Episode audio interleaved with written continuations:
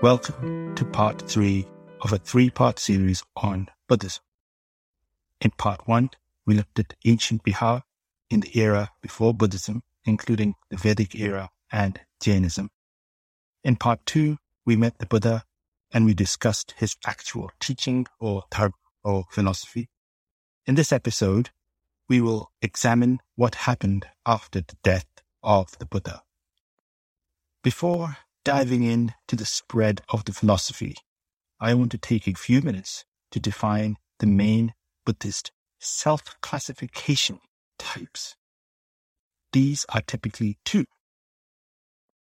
the Theravada or the Mahayana. The Theravada is the most accepted name of Buddhism's oldest existing school. Modern Theravada comes from the Mahavihara order, a Sri Lankan branch of the Vibhajavada tradition, who are in turn a sect of the Indian Sthavira Nikaya. This tradition began to establish itself in Sri Lanka from the 3rd century BCE onwards. It was in Sri Lanka that the Pali Canon was written down and the school's commentary literature developed. From Sri Lanka, the Theravada Mahavihara tradition subsequently spread to the rest of Southeast Asia. It is the dominant philosophy in Cambodia, Laos, Myanmar, Sri Lanka, and Thailand, and is practiced by minorities in India, Bangladesh, China, Nepal, and Vietnam.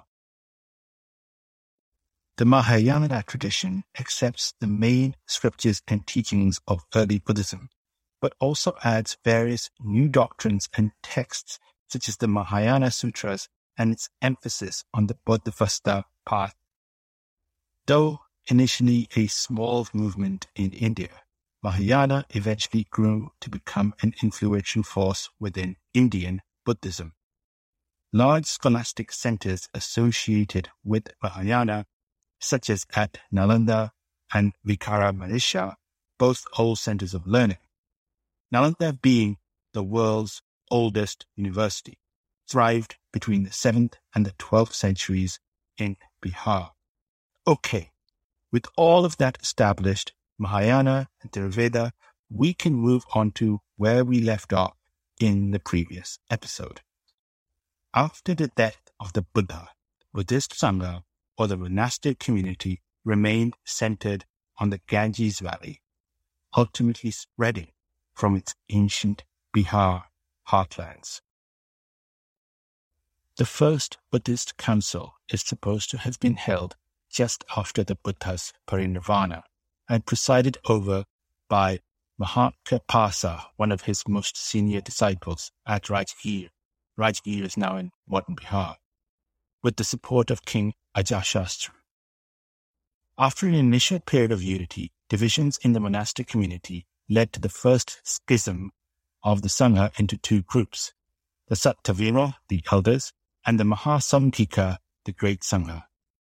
Most scholars agree that the schism was caused by disagreements over points of Vinay or monastic discipline.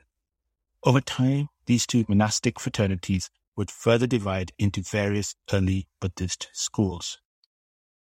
During the reign of the Mauryan Emperor Ashoka, about 273 to 232 BCE, Buddhism gained royal support and began to spread more widely, reaching most of the Indian subcontinent.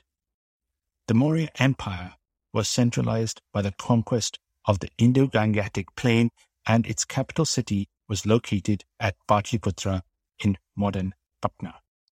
In the Mauryan era, internal and external trade, agriculture, and economic activity thrived and expanded across South Asia due to the creation of a single and efficient system of finance, administration, and security. The Mauryans built a precursor to the Grand Trunk Road from Patliputra all the way to Talaxia. After his invasion of Kalinga, Ashoka, the emperor, seems to have experienced remorse and began working to improve the lives of his subjects. Ashoka also built wells, rest houses, and hospitals for both humans and animals. He also abolished torture, royal hunting trips, and perhaps even the death penalty. Keep in mind that Ashoka openly also allowed other Indic philosophies such as the Brahmanic, Orthodoxy, and Jainism to also flourish. Ashoka propagated theology by building stupas and pillars, urging, among other things, respect of all animal life and enjoining people to follow the Dharma. He has been hailed by Buddhist sources as the model for the compassionate, ideal, universal ruler.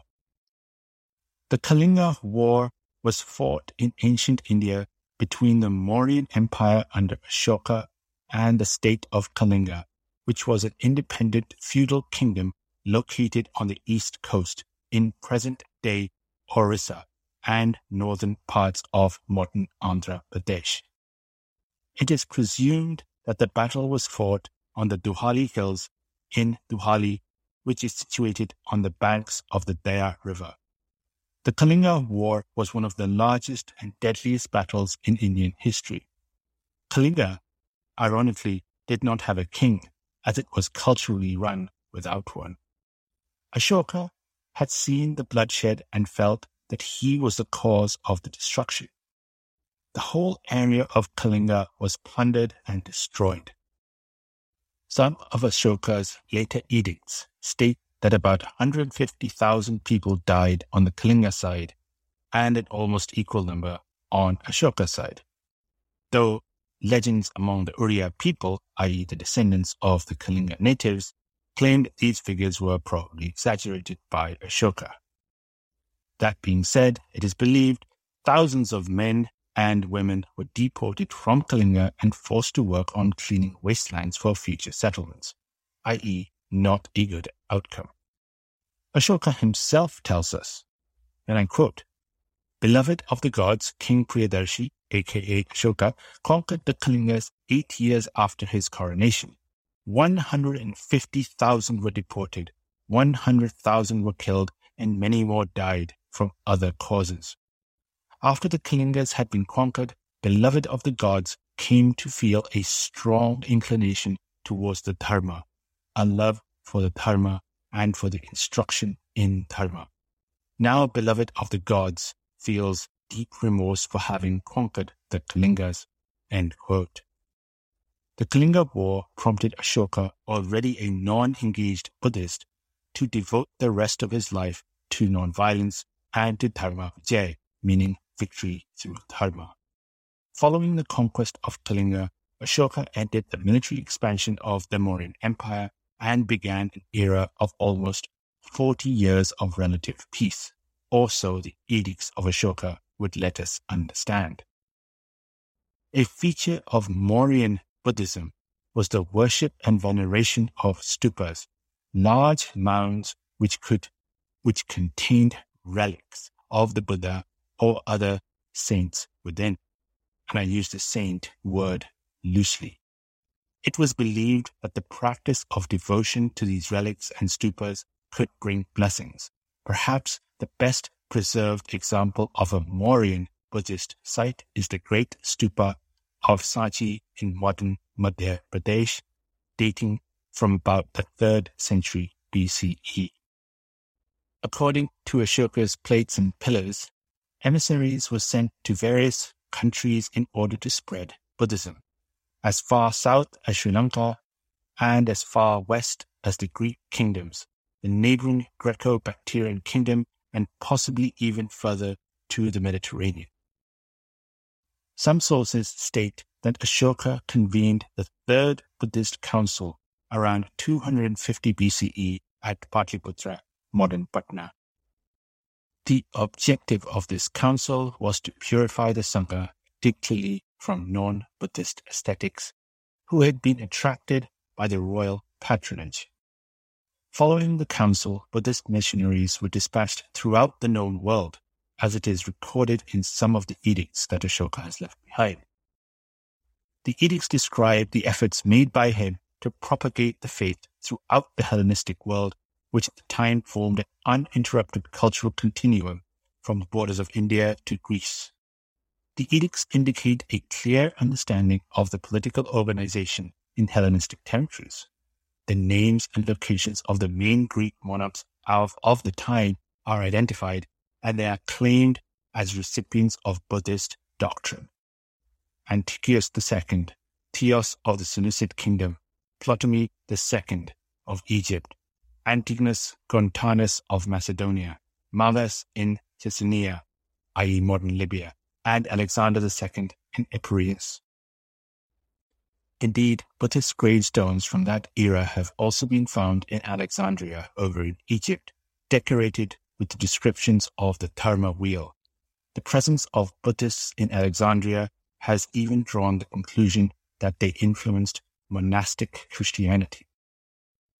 Indeed, Clement of Alexandria recognized Bactrian Sarmatians for their influence on Greek thought, meaning that Ashoka was somewhat successful in getting the word out to the Greek speaking world.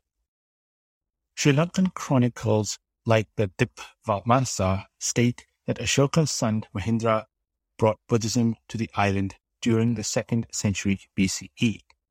In addition, Ashoka's daughter Sanghamitra also established the Bhikkhukini order of the nuns in Sri Lanka, also bringing with her a sapling of the sacred Bodhi tree that was subsequently planted in Anuradhapura. These two figures are seen as the mythical founders of Sri Lankan Theravada. They're also said to have advanced the philosophical narrative to the king and many of the nobility. That being said, the first architectural records of Buddha images actually come from the reign of King Vasabha in 65 to 109 BCE.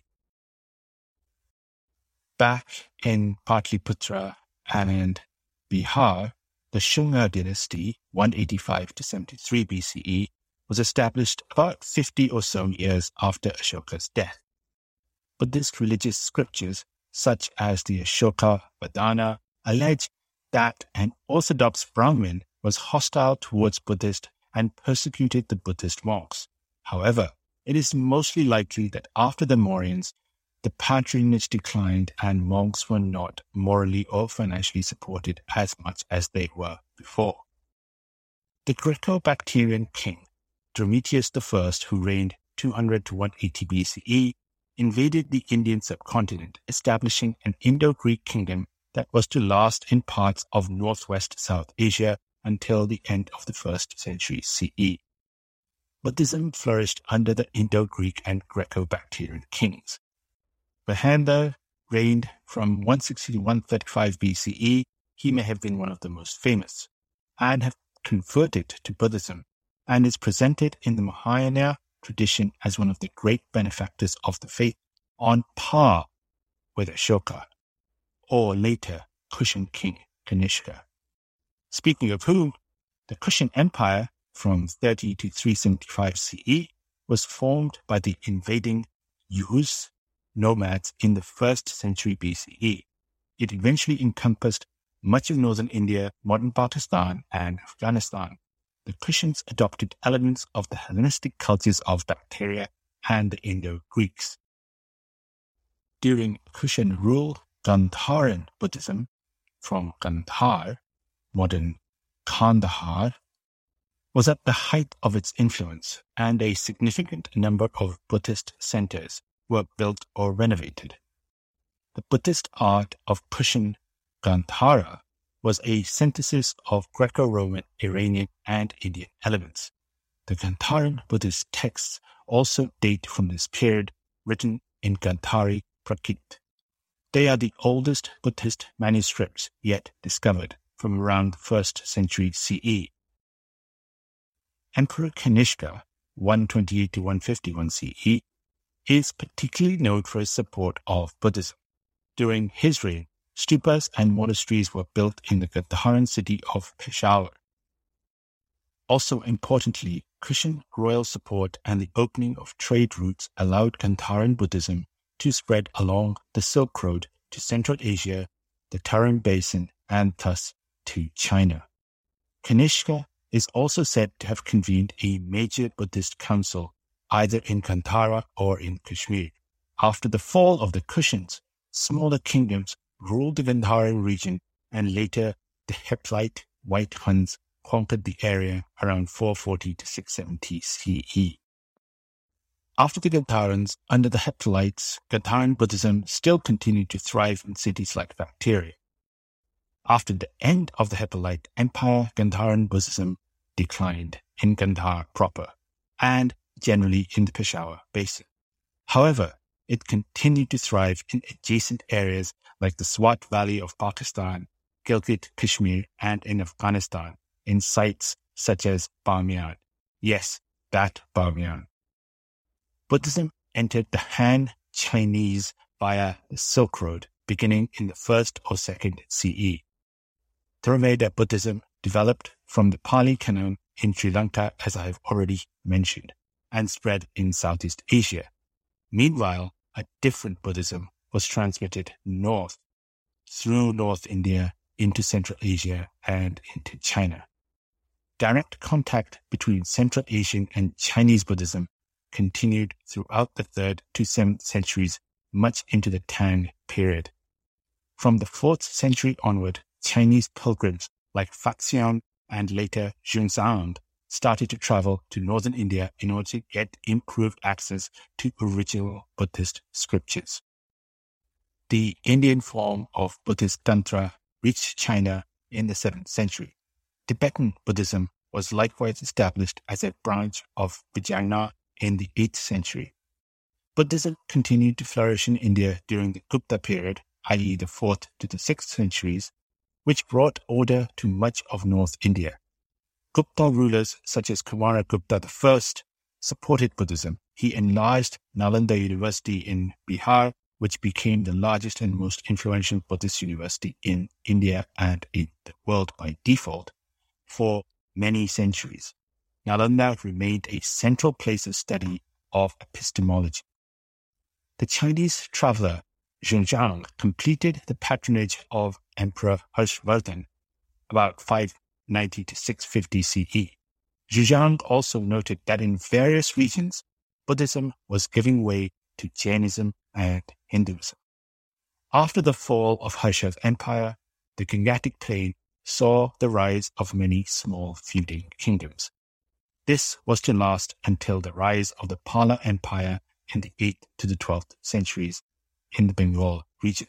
The Palas were staunch supporters of Buddhism and built several important Buddhist centers. They also supported older centers like Nalanda and Bodh Gaya, both in Bihar. It was, after all, at these centers that scholars developed philosophies like Yogacarana and Pranamana, as well as the study of linguistics, medicine, astronomy, music, painting, and sculpture. Great Buddhist scholars such as Atisha and Sanskrata date from this period. Under the Palas, Buddhism thus flourished and spread to Tibet, Bhutan, and Sikkim. A milestone in the decline of Indian Buddhism in the north occurred in 1193 when Turkic Islamic raiders under Muhammad Khilji burnt Nalanda. By the end of the 12th century, following the Islamic conquest of the Buddhist strongholds in Bihar and Bengal by the Delhi Sultanates Muhammad bin Khilji and the loss of political support coupled with social pressures, the practice of Buddhism retreated to the Himalayan foothills in the north and Sri Lanka in the south.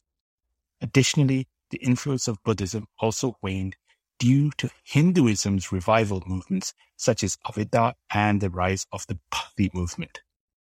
Buddhism arrived late in Tibet during the 7th century. The form that predominated via the south of Tibet was a blend of Mahayana and Vijnana from the universities of the Pala Empire of the Bengal region in the eastern part of India. Buddhism was introduced in China during the Han dynasty, 206 to 220 CE, and was present around 50 CE onwards. Although archaeological records confirm that Buddhism was introduced sometime during the Han Dynasty. It did not flourish in China until the 6th Dynasty's period, which is around 220 to 589 CE. Some of the earliest known Buddhist artifacts found in China are small statues on money trees dated to around 200 CE in typical Gandharan drawing styles. There is disagreement on when exactly Buddhism arrived in Vietnam. Buddhism may have arrived as early as the 3rd or 2nd century BCE via India, or alternatively during the 1st or 2nd century from China. Whatever the case, Mahayana Buddhism had been established by the 2nd century CE in Vietnam. Buddhism was introduced to the three kingdoms of Korea beginning around 372 CE. During the 6th century, many Korean monks traveled to China and India to study Buddhism and various Korean Buddhist schools developed. Buddhism prospered in Korea during the North-South states period, when it became a dominant force in society. Buddhism continued to be popular in the Goryeo period of 918 to 1392, particularly the Zen part of Buddhism. Buddhism was introduced to Japan in the 6th century by Korean monks bearing sutras and an image of the Buddha. During the Nara period, 710 to 794, Emperor Shomu ordered the building of temples throughout his realm. Numerous temples and monasteries were built in the capital city of Nara, such as the five-story pagoda and the Golden Hall. Since around 500 BCE, the culture of India has exerted influence on Southeast Asian countries. Land and maritime trade routes linked India with the region and both Hindu and Buddhist beliefs became influential there during the period of the Indianization of Southeast Asia. For more than a thousand years, Indian influence was therefore the major factor that brought a certain level of cultural unity to the various regions or countries. The Pali and Sanskrit language and Indian scripts, together with Theravada and Mahayana Buddhism, Brahmanism, and Hinduism, were transmitted from direct contact and through sacred texts and Indian literature, such as the Ramayana and the Mahabharata. In the Indonesian island of Java, Indianized kingdoms like the Kalinga kingdom, six to seven centuries, were destinations for Chinese monks seeking out Buddhist texts. The Malay Srivijaya, 650 to 1377, was a maritime empire centered on the island of Sumatra, adopted Mahayana and Vajrayana Buddhism and spread Buddhism to Java, Malaysia, and other regions that they conquered. Theravada Buddhism in Burma initially coexisted with other forms of Buddhism and even other religious beliefs. After the decline of Buddhism in the Indian mainland, Theravada Buddhist monks from Sri Lanka mounted missionary efforts in Burma, Thailand, Cambodia, and Laos, and they were successful in moving all these regions to Theravada Buddhism during the reign of the Khmer king Jayavarman VII, about 1181 to 1218. Theravada Buddhism was promoted by the royal family and Sri Lankan monks, including his son Tamalinda, who himself had traveled to Sri Lanka during the 13th and 14th centuries. Buddhism, a philosophy, a philosophy that started amongst many other philosophies that just grew through ideas, through people, through word of mouth, from its origins in Patna, Patliputra, Bihar, all the way throughout India, through empire, through Central Asia, to China, through Northwest Asia, to Southeast Asia, through trade, and then to the rest of the world. The Buddha was not a messiah and didn't claim to be one. He was a chap who just wanted to improve his own self. And with that, technically he believed he did. And he then wanted to explain that to the rest of us through the ages. And technically he did. Buddhism should not be seen as a religion because it was not one and it is not one. Hindus venerate Buddha as an avatar of Vishnu. That doesn't need to happen. Others create huge statues of the Buddha and pay homage and worship. That doesn't need to happen either. All you really may need to do to understand Buddhism is just look at the teachings of the Buddha. Think about the Four Noble Truths, the Eightfold Paths, and the Four Tanyas, the three marks of existence, the five aggregates of clinging, dependent origin, karma, nirvana. You could and should, if you have the time, visit Bihar. Go to Madad, go to Bodh Gaya, go to Nalanda, and check out some of those ruins. That's pretty much it. Thank you once again for taking the time out to listen to the Alternative History podcast. Thank you so very much.